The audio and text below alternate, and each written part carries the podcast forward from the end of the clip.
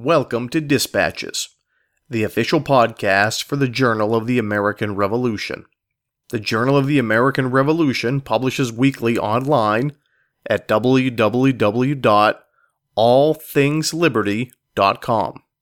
For the latest in research, reviews, and commentaries, America's most important history is available free of charge at the Journal of the American Revolution. It, it helps us appreciate the, the culture of the period a little better, maybe, and uh, sort of the the uh, the belief system of the the soldiers and so on that were involved here. That's Journal of the American Revolution contributor Norm Desmarais discussing the blessings of the flags, and he's our guest today. I'm Brady Crytzer, and this is Dispatches. This episode of Dispatches is sponsored by Simon & Schuster, publisher of Liberty is Sweet The Hidden History of the American Revolution by Woody Holton. Available now wherever books are sold. Hello, ladies and gentlemen, and welcome to another episode of Dispatches. I'm your host, Brady Crytzer.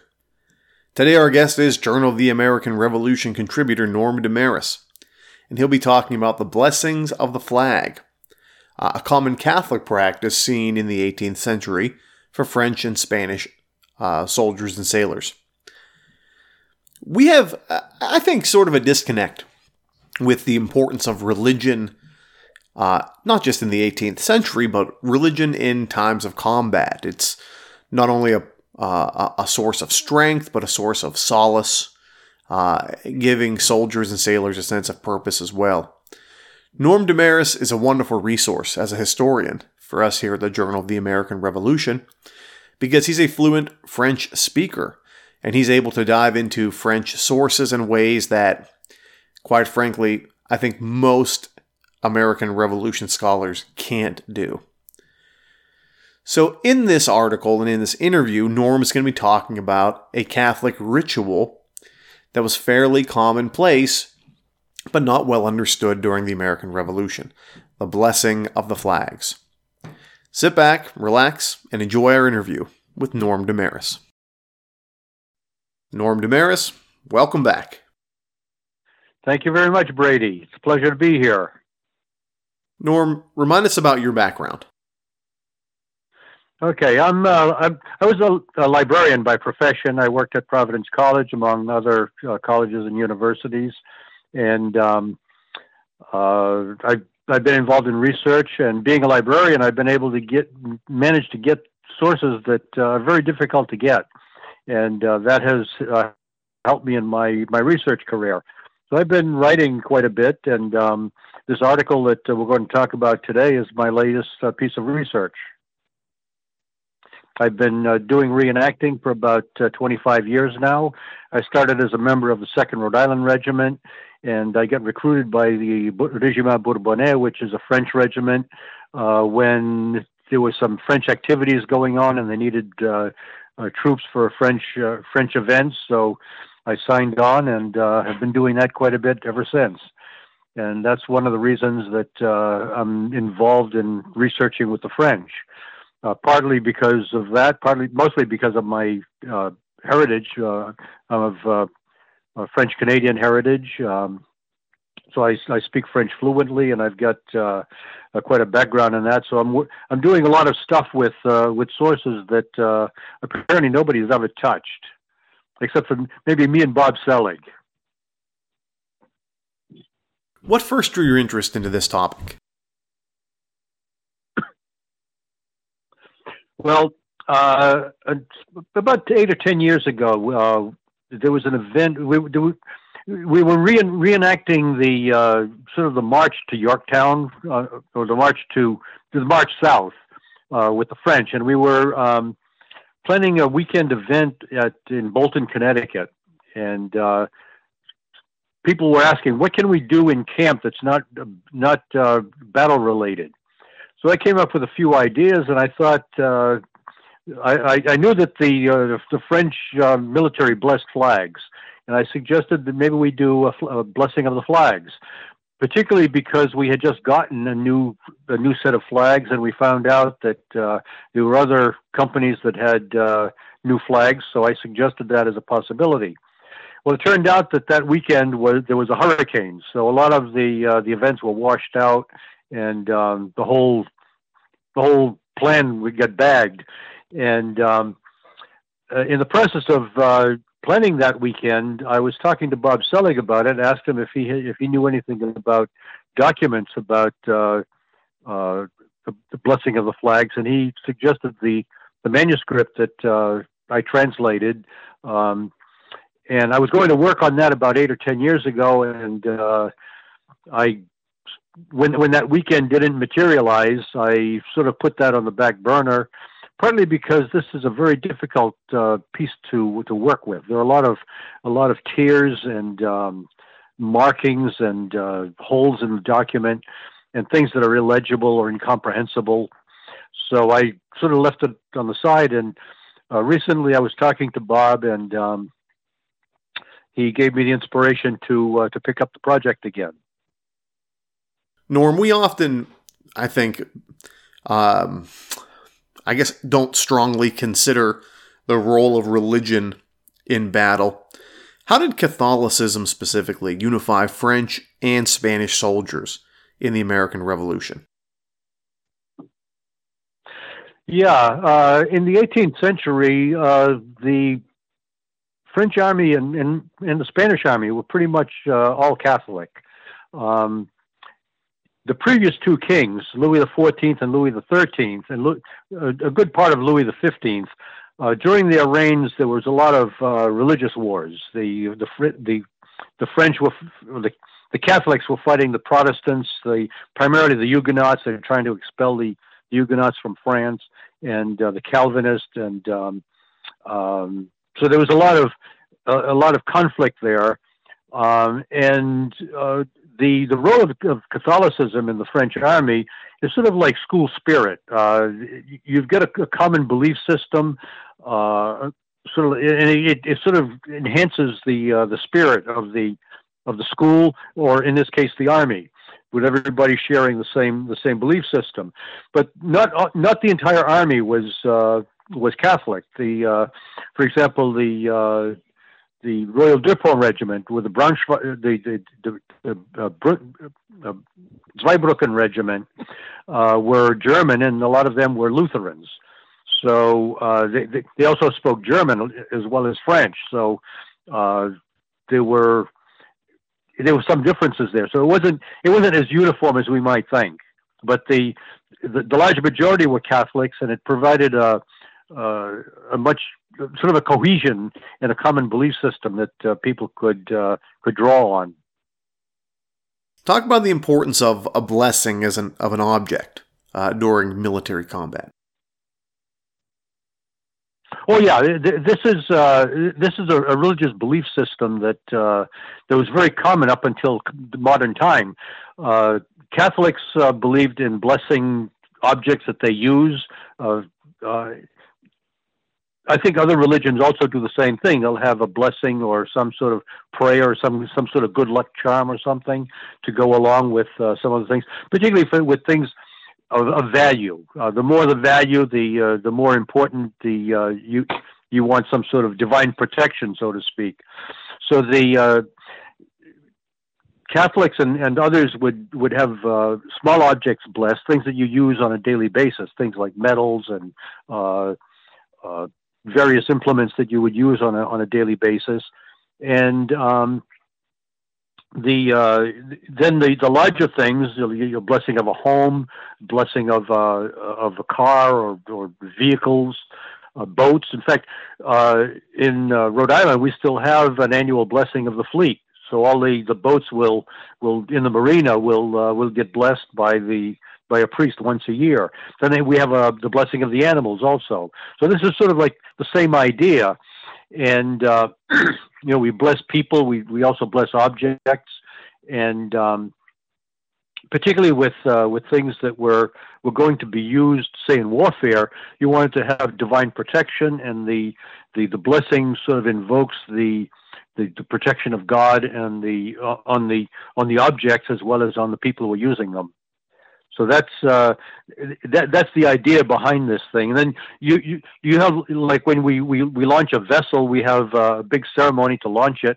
Uh, the Catholics would also have uh, a blessing to go along with it. Uh, so the, the blessing would be part of the launching. Norm, could you discuss the primary source that you studied in this article? Uh, how did you find it?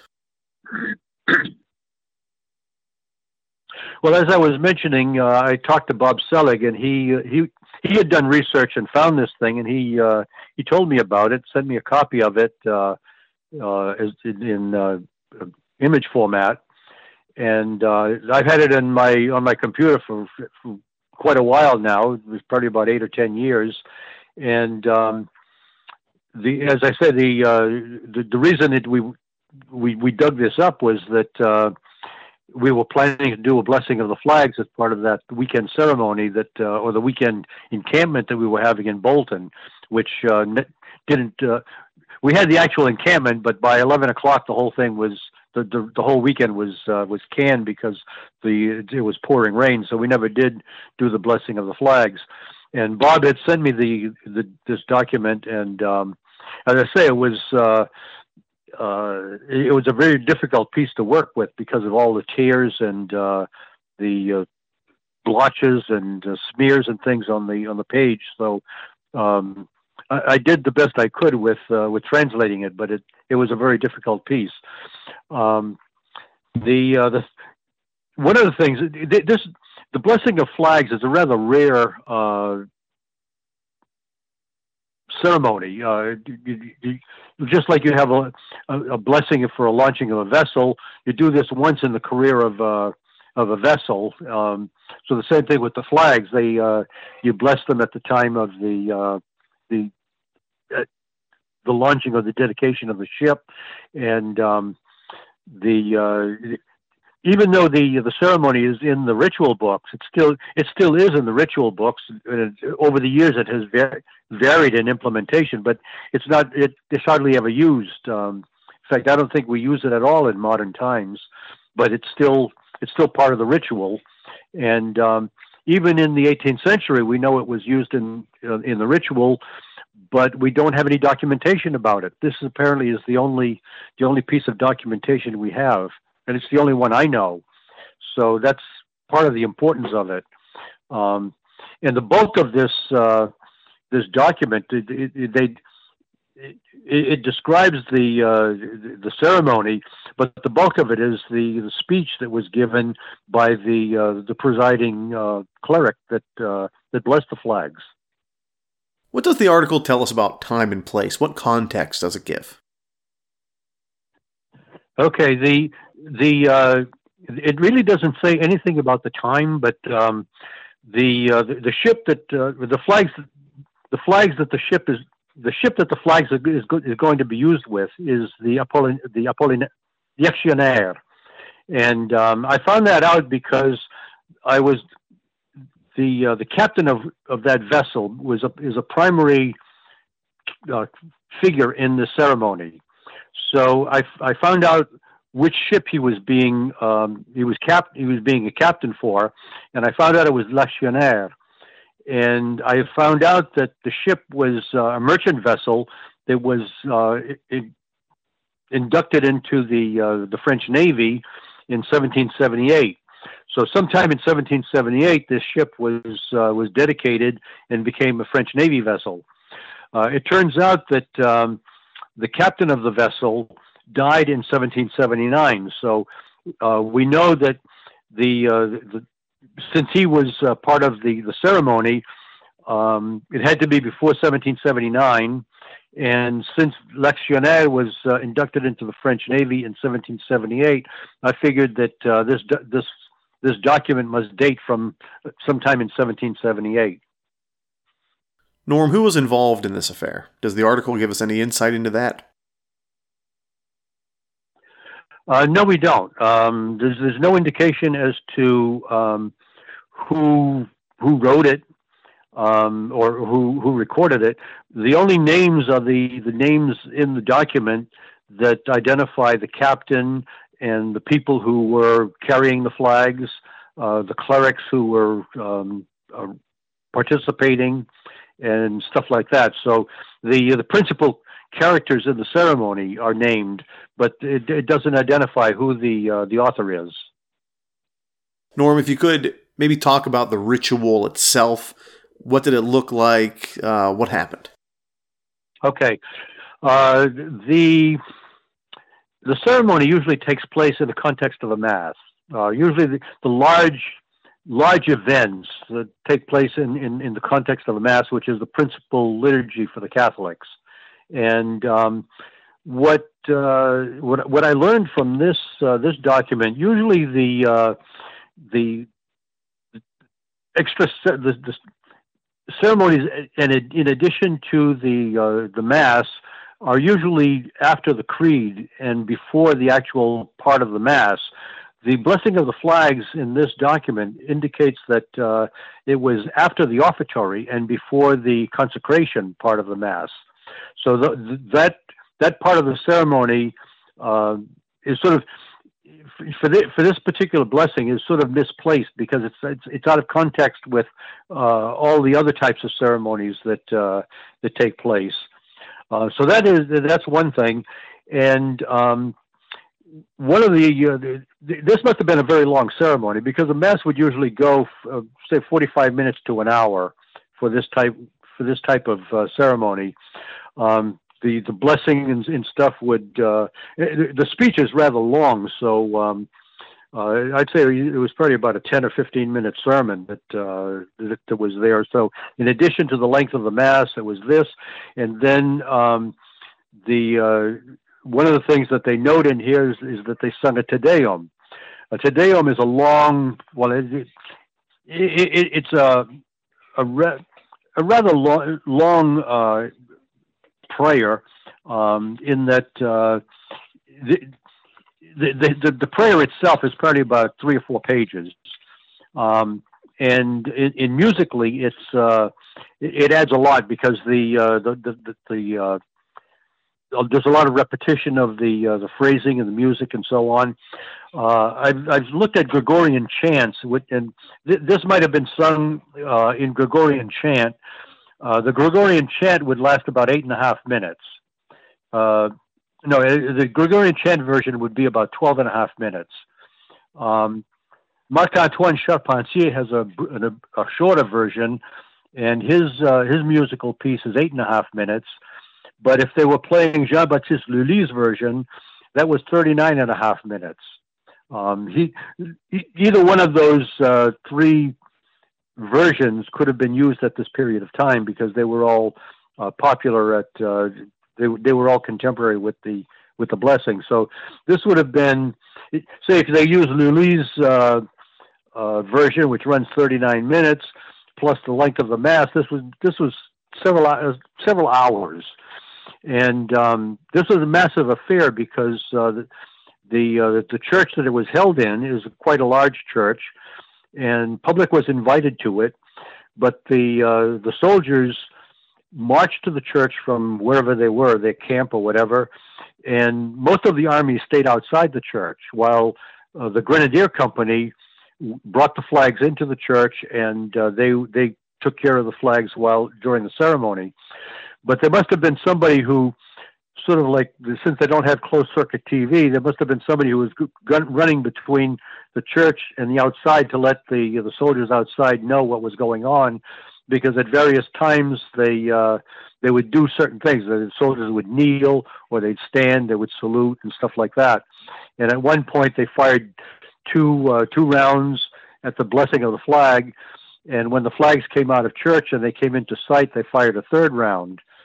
So uh, they had to have some sort of knowledge of what uh, what was going on and transpiring in the church. Um, also, the uh, the uh, the ceremony uh, is somewhat disjointed from what, what it normally would be. The uh, as I said, the the ceremony would was taking place after the offertory, whereas before it should have been taking place beforehand, and the the singing of te, the Te Deum would usually be after the uh, the uh, after the the mass. But uh, in this case, the, there's some indication that it was sung at the at after the preface in the uh, just before the consecration. So this would have been uh, right in the middle of the mass, and um, it would have, it would have made made a, a, much longer ceremony.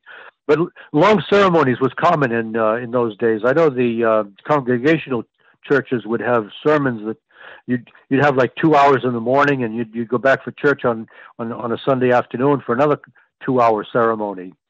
Um, so this apparently would uh, was not out of the ordinary for for this period.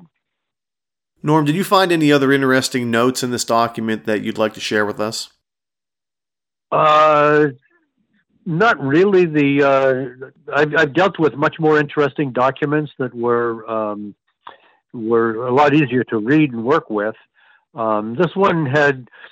Uh, I think the thing that was surprising is that uh, the, the, the the the cleric who was giving the uh, the speech at the blessing of the flags go has a long sort of history of uh, various battles that the French were involved in, and many of them I had never heard of before, and some of the names I I, I couldn't decipher. So um, he's he's invoking the blessing of God on the uh, sort of like the history of the of the French Navy and the Army and uh, forthcoming battles and so on. So um, that is uh, uh, sort of a little bit surprising to me because I had never heard of some of these uh, these places. Um, but other than that, it, was pretty pretty straightforward. Uh, the, usual difficulties of dealing with uh, with handwritten documents of this period. This one was particularly difficult because of all the tears and um, blotches and things in the document. How does this article help us understand the Revolutionary Era better? Um, well, since this is the only document that covers the uh, this type of event, uh, I think it, it it doesn't really provide that much information that uh, it's of crucial importance. It, it, helps us appreciate the the culture of the period a little better, maybe, and uh, sort of the the uh, the belief system of the uh, the soldiers and so on that were involved here, and um, sort of uh, sort of uh, it broadens our understanding of the the religious culture of the period. I would say. Norm Desmarais, thanks again. Thank you very much, Brady. My pleasure.